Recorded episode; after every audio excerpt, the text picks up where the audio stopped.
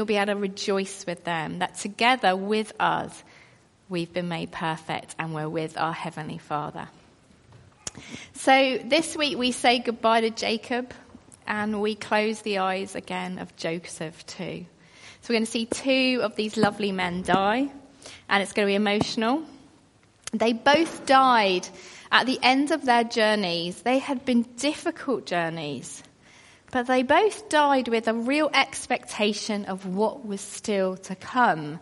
They didn't have a very kind of, it's all about me, but they had a much uh, deeper sense of what God was going to do through them in the future. What was going, God was going to do for them in the future through their children, through their children's children and their children's children. And they both died longing for something else, a deep sense of longing for something, for God's promises to be fulfilled. And um, this is the start of Advent for us as Christians, isn't it? It's a time when uh, we do three things. Firstly, we obviously remember Jesus coming in the flesh. God with us, Emmanuel, as a baby. We look back. Secondly, in Advent, we remember that God has come through his Holy Spirit to live in us, to give us a glimpse of what is to come, a taster. But we also spend this time, and I think this is something that we're not so good at as Christians. It's very easy to focus on the baby. Uh, we also spend this time looking forward to Jesus coming again.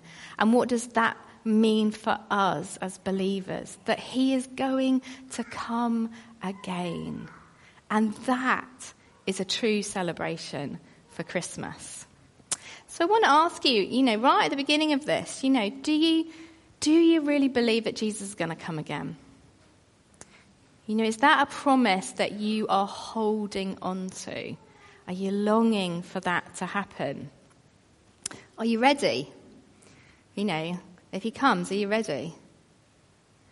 And finally, you know, do you get that sense of longing? Do you have that sense of longing?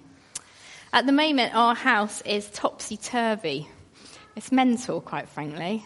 Um, there are beds downstairs and beds upstairs. There's mattresses in the corridor, and there's a room that is locked, and it has a big sign that says "Do not enter." And our children are desperate to get in this room. They're looking through the crack. I can see it, mummy, I can see it. Because their Christmas present this year is a new bedroom.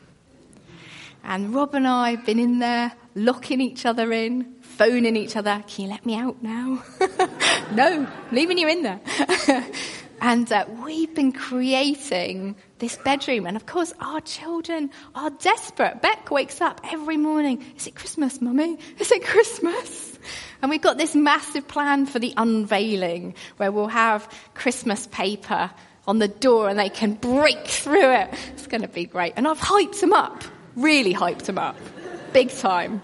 They're mental for this room, so they know what they're getting for Christmas. But you know, there's a real sense of longing. They are desperate. And I don't know about you in, in your life if you've had something that you've longed for. Like it becomes a bit consuming, doesn't it? Your prayer life, your mental life becomes a little bit focused. In fact, can be consumed by what you are longing for. You wake up every morning thinking about what you're longing for. You know, there's obviously, we've all got different things we've longed for. Maybe it's been children, maybe it's been a job. I know when I'd written the 80th application for a job once, I was longing for a job. And your prayer life goes around that. So in the book of Genesis, we see a longing that comes right from the beginning. When Adam and Eve sin, there's immediately a longing for something to be different. They feel shame and they hide. And there's a longing to be back, put right with God. And there's a promise right from there, isn't there? From the seed of the woman will come the person that's going to put it right. And then as the human family grows and we see more sin and more sin, there becomes a deeper longing in humanity for things to be put right. And we feel the effects of that now. We feel a longing for God to put this world right, especially as things become so chaotic and so crazy, and we become so uncertain about where we'll be in a year's time, or 10 years' time, or 50 years' time, depending on how old you are. and to Abraham, God chooses him and he makes a promise. He says, You know, leave this country, go to a place I'm going to show you, and I promise you that all the nations will be blessed through you. And that is a longing that's put into Abram's heart. To his wife, Sarah, God says, You know, nations and kings will come for you. And obviously, they were longing for a baby. I'm thinking, how will this ever happen? But there's a deep longing in them. And this promise passes to, a- Ab- uh, to Isaac, and then it passes to our friend Jacob. All the peoples of the earth will be blessed through you and your offspring. And today it will pass to another son. But which one? Mm. okay, we're going to read Genesis. So open your Bibles, and if you can, I'm going to attempt to do three chapters today. So we'll finish around four. no, only kidding. I'm going to skip all over the place. We're just going to have to. so I want you to look at four, chapter 47 and verse 29. We're just going to look at that last little bit. I'm going to jump all over the place, so get ready. Have your Bibles. Okay. So this is the end, isn't it? Um, so it says, when the time drew near for Israel, that's Jacob, it's his other name, to die, he called for his son Joseph and said to him, If I've found favor in your eyes, put your hand under my thigh and promise that you will show me kindness and faithfulness. Do not bury me in Egypt, but when I rest with my fathers, carry me out of Egypt and bury me where they are buried. I will do as you say, he said. Swear to me, he said. Then Joseph swore to him, and Israel worshipped as he leaned on the top of his staff. Jacob, here called Israel, has been in Egypt for 17 years now. Do you remember he arrived uh, staggering up to Pharaoh, going, My life's been long and hard. And he's been on his deathbed forever. He's one of these. But it's 17 years he's been revived since knowing Joseph. Um, and here he is, he's ready to die. And I, I heard this the other day. It said, um, You are only ready to die when you're truly ready to live. I love that saying, that sense of, you know, that when you're ready, you want to live because you're going to live with Jesus and you're ready. And Jacob's there. You know, if we think about Jacob just for a moment in your own head, if you've been with us, just think of his character.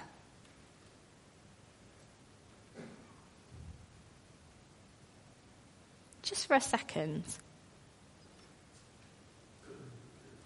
You know, he spent his life wrestling. He's a wrestler, isn't he? You know, um, Israel means, you know, he wrestled with God. He's wrestled. He wrestled with his brother right from the start. He wrestled with Laban. He wrestled with his children. He wrestled with God. And now, finally, he's ready to stop wrestling. He looks forward and he's looking forward to the promises that God has made to him and his dad and his granddad that they will possess this land, this land flowing with milk and honey that we see in Exodus, and his children will multiply, and all the nations will be blessed through him. And at the end of it all, you know, one thing I'd say about Jacob is he's, you know, he's been a bit of a whiner, quite frankly. Bless him. But at the end of the day, he stands and he worships God on his staff. You know, he can't stand up. He's so old. You can sense him, can't you? A bit hunched. He just worships the Lord for what the Lord has done in his life. He's ready.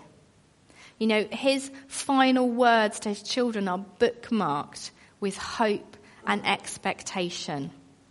He wants his children and their descendants to know the goodness of God, how he's been faithful to him in his life. And he wants them to know the promise and not forget. You know, it's a gentle ending to this man's life. If you just flick over to 49:33, when he's finished saying his final words, when he'd finished the instructions, it just says he drew his feet up into bed and he breathed his last and was gathered to his people. You can imagine this frail old man looking at his life that he says has been short and hard. And he just draws his legs up under the covers. And at that moment, he's with his ancestors and he's with his God.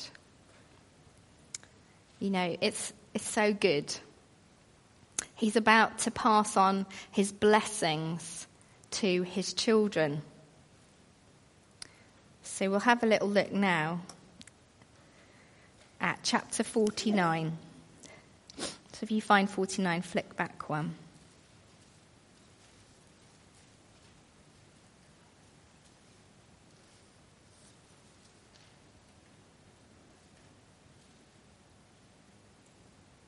Sorry, 48. Forget that. 48. I do apologise. 48. Sometime later, Joseph was told, Your father is ill. He took his two sons, Manasseh and Ephraim, along with him. When Jacob was told, Your son Joseph has come to you, Israel rallied his strength and sat up on the bed. Jacob said to Joseph, El Shaddai appeared to me at Luz, the land of Canaan, and there he blessed me and said to me, I'm going to make you fruitful and increase in number. I'll make you a community of peoples, and I will give you a land as an everlasting possession to your descendants after you. And Jacob is ready to die and pass his blessing on. He wants to, in those final few moments, remind Joseph of God's promises. In these final few moments, he will remind Joseph and his children again and again of what God has done in his life. Look at verse 3. Joseph sa- Jacob said to Joseph, God Almighty, that is El Shaddai, appeared to me in Luz. He said, I'm going to make you fruitful. In verse 11, same chapter, 48, what does Jacob say Israel said to Joseph, I never expected to see your face again, and now God has allowed me to see your children too. And verse 15, same chapter again. Then he blessed Joseph and said, May the God before whom my fathers, Abraham, Isaac, walked faithfully, the God who has been my shepherd all my life to this day, the angel who's delivered me from all harm, may he bless these boys may they be called by my name. He says again and again, the God who has been my God, the God who's been faithful to me, the God who was a shepherd to me, may he be faithful to you. And verse 21, he talks about how he's ready to die. And then he says, But God will be with you and take you back to the land of your fathers and to you I give one more ridge. And he goes on to talk about the blessing.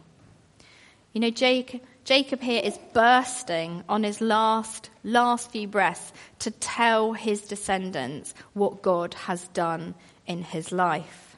I was thinking about this, you know, what do I want to pass on to my children? I may, you know, I might live for very much longer now, but we never know, do we? What would be your last words to your children, to your grandchildren? As you're about to be gathered to your fathers and go to be with your Lord. I think mine's going to be really similar to, well, in some ways, to what he says. You know, to impress upon my children, this is what God has done for me. I want you to know how faithful God has been to me, and he will be faithful to you. He will fulfill the promises to you. It's interesting where he ends. So today we're just going to focus on three of his sons in these final words. So, firstly, let's look at Reuben. So, chapter 49. Then Jacob called his sons and said, Gather around so that I can tell you what will happen to you in the days to come. Assemble and listen, sons of Jacob. Listen to your father Israel. Reuben, you are my firstborn, my might, the first sign of my strength, excelling in honor, excelling in power, turbulent as the waters. You will no longer excel, for you went up into your father's bed, onto my couch, and defiled it. So here, straight off, he says, Reuben, you, you should have been the leader. You should have been the one, but you grasped it. When he went um, and slept with one of his father's wives, it's like he's trying to grab at leadership. He's trying to grab it. And Jacob says, No, you're not going to lead anymore. That's it. It's really sad. Let's look down to verse 8, because in fact, it's not going to be Reuben, but it's going to be Judah says, Judah, your brothers will praise you. Of course, Judah means praise. Your hand will be on the neck of your enemies. Your father's sons will bow down to you. It says here, you know, they will bow down to you. For Joseph, they did bow down to him in Egypt. But as a family, they will not bow down to Joseph. It's to Judah and his descendants that they will bow down. It's Judah who the kings will come from. Those promises of kings and rulership are coming through Judah. And what does it say? You're the lion's cub. That's hinting at kingship. You're the lion's cub, Judah. You return from the prey, my son. Like a lion, he crouches and lies down, like a lioness who dares to rouse him. And then, of course, this, verse 10, the prophetic word, the scepter, that is the rod that the king would hold, will not depart from Judah. For the ruler's staff from between his feet, that means from his descendants, until he to whom it belongs shall come, and the obedience of the nations will be his. We see here the obedience of the nations will come to one who will descend from Judah. What an amazing promise, again, that we see in the coming of Jesus.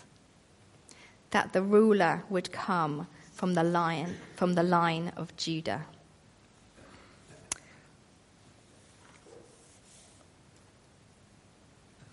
So let's look finally at chapter 50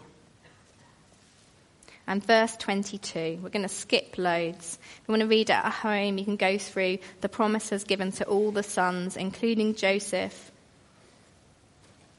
You can look through how they honoured Jacob when he died and took him up and followed that, that promise to take him and bury him in the land with uh, his family burial grounds.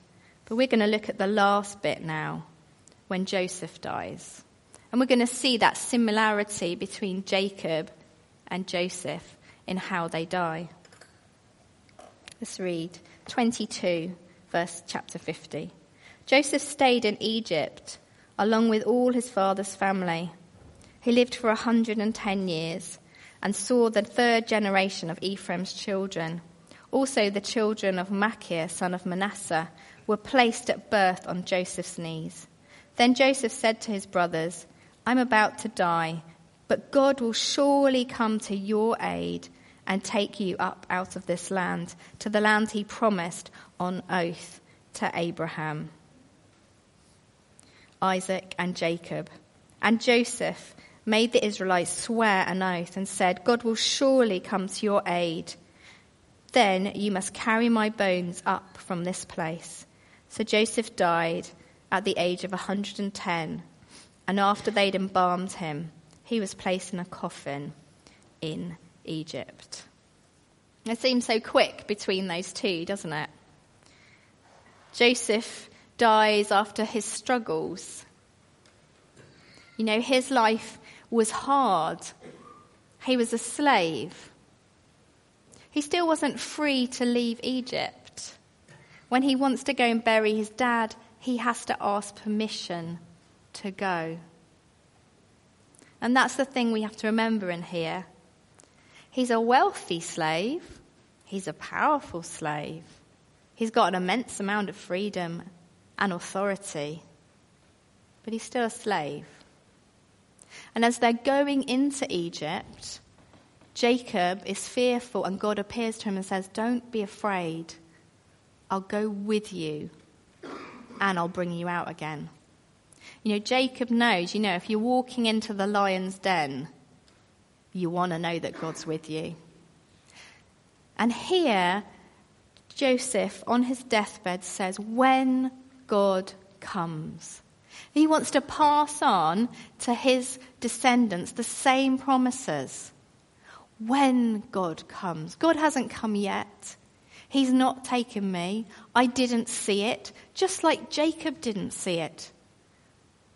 Just like he won't see it, or his children, or his children, or his children.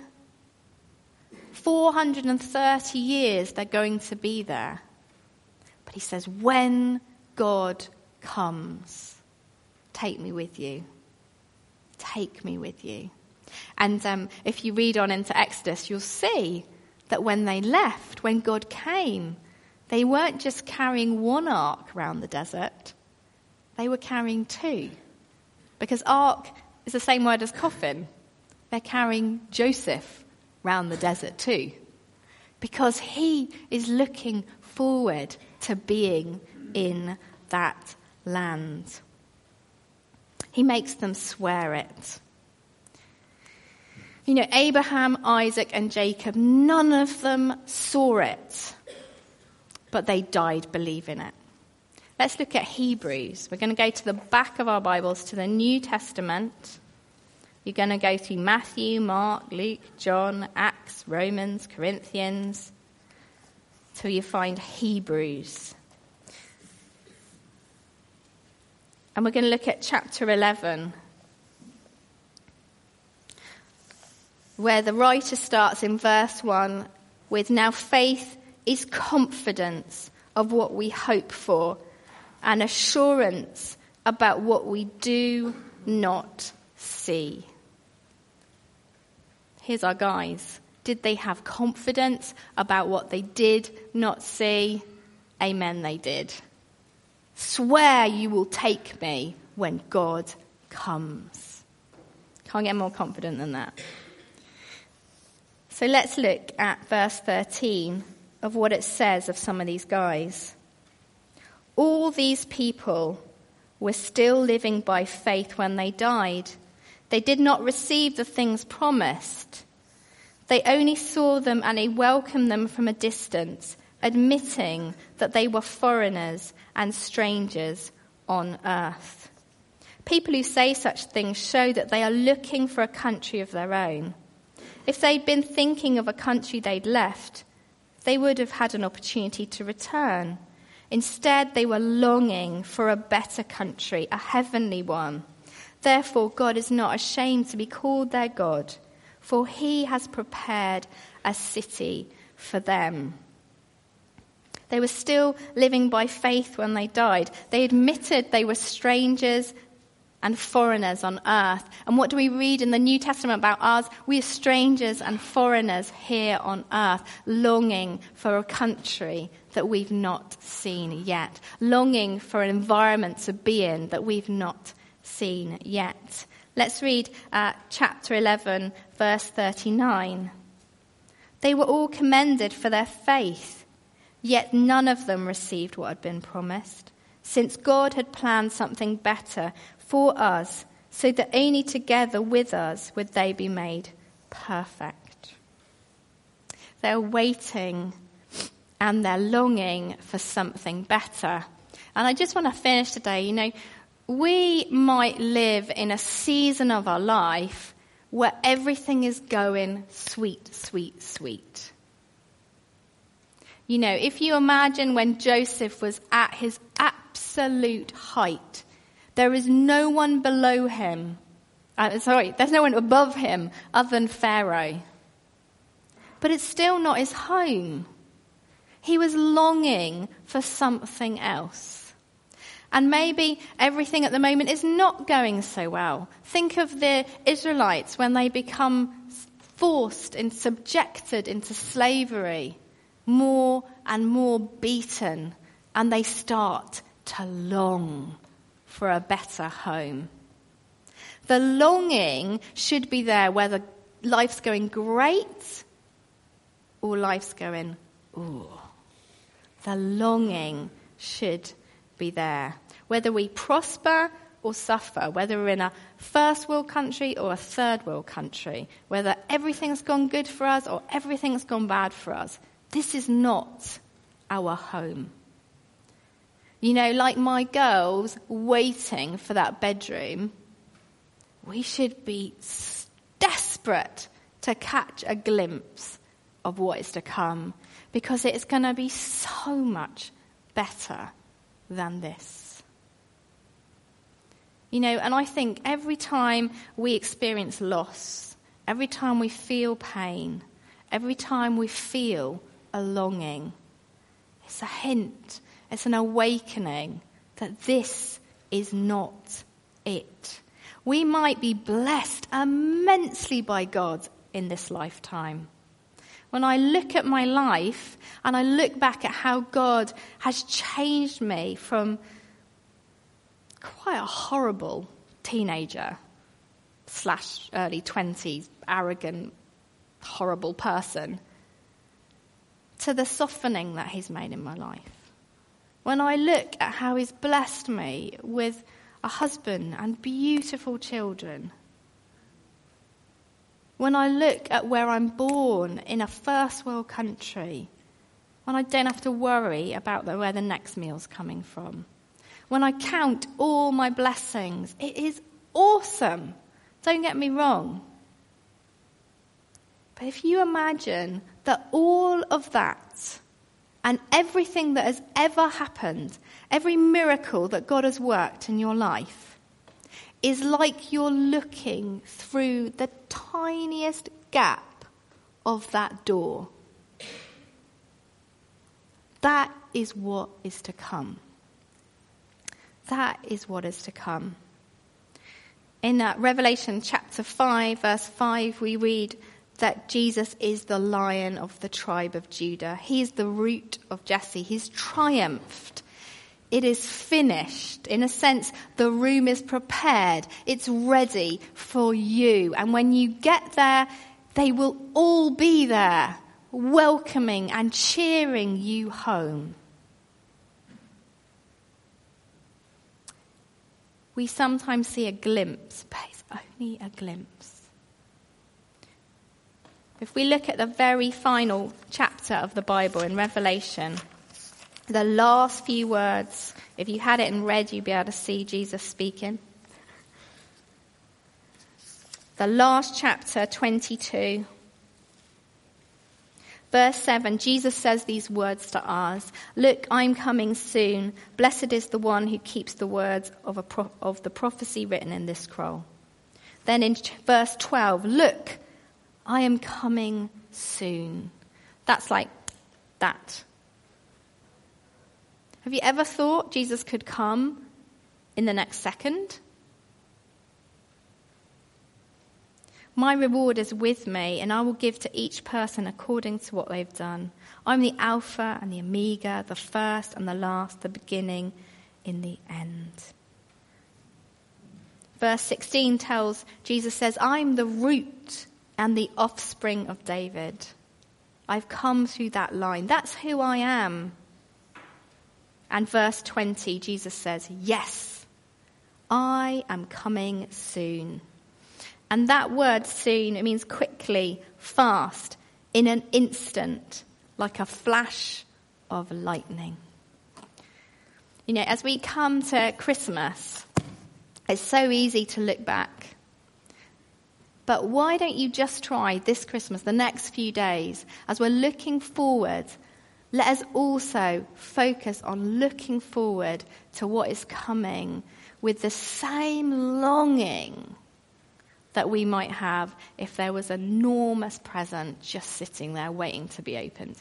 It is so vast, so huge, so magnificent, beyond your expectations. No more suffering, no more guilt, no more fear, no more anxiety, no more loss, no more pain, no more deception. Nothing we read in the newspaper. We open the newspaper there, there's nothing in it but good. We turn on the telly, there's nothing in it but good. We send our children out to play, there's nothing for them to fear. Let's pray.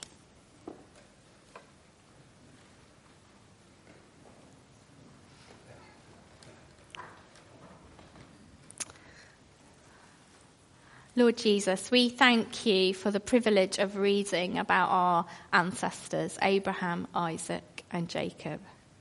We thank you so much, Father, that you put a longing in their heart for you and what you had for them.